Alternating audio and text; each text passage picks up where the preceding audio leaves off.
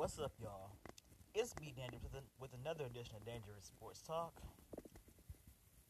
It's still in the Corona era. Much shit to talk about. In so, I'm just gonna do the Last Dance Part Two.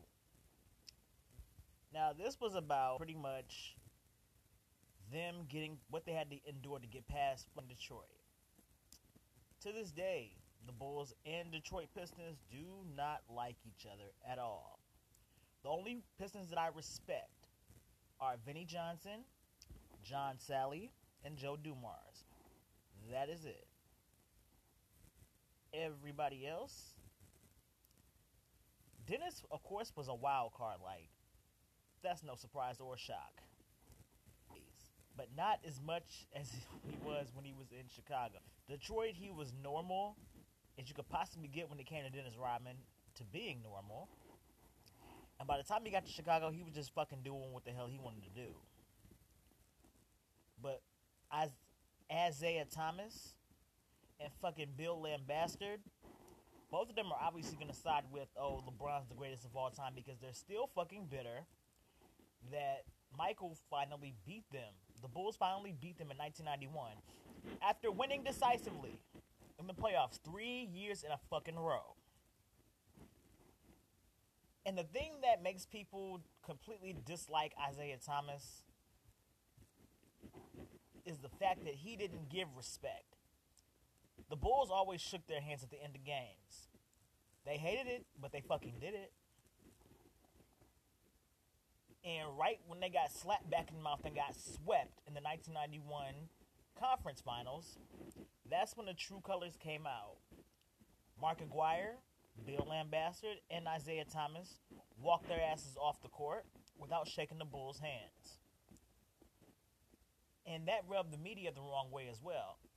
And me, I truly believe that the bad sportsmanship is what cost them the championship in the fucking first place. Oh, I'm take that back. I take that back. I take that back. That's what cost Isiah the chance to be on a dream team because of poor fucking sportsmanship like that.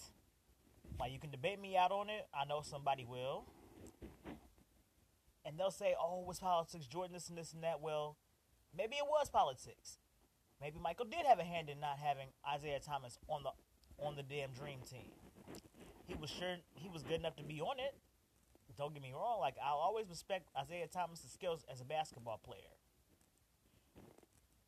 But I think that his bad sportsmanship was the main contributor to him not to not getting in the dream team. And that's still a very sore spot for Pistons fans as well. And the more sore thing was their coach. Chuck Daly coached the dream team. I bet that was another sore spot as well. But yeah, they talked about the entire Pistons rivalry and what it meant, and Horace Grant summed it up perfectly. Straight up bitches. There are going to be Pistons fans that obviously think that everything that the, the Pistons did at that time was awesome. Nobody had a nobody had an issue with that. And I think when the Bulls finally learned how to play together within the triangle offense and Jordan had more options, the Jordan was became fucking dismantled. And now he has different options in the paint, on the wing, mid range. Like Jordan had too many options. That's why they broke through and won.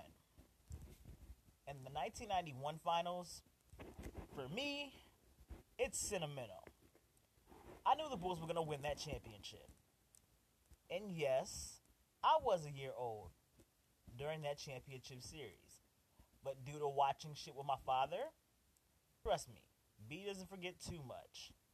Anyway, it was sentimental reasons because I knew in my heart this was going to be Magic's last trip to the finals. And to see him again right before the whole HIV virus announcement thing, it was a beautiful thing to see because that's one thing. Because Michael said that he was at a certain level, and to get where Magic and Bird were, he had to beat them. And Larry's back injuries cost him the end of his career, and that like that always kind of sat with me. Like if Larry Bird hadn't gotten injured, he still would have been a relevant player. But that hard nosed defense and that bruising style he was playing, like his body his body failed him more than his skills did. But anyway, back to the finals.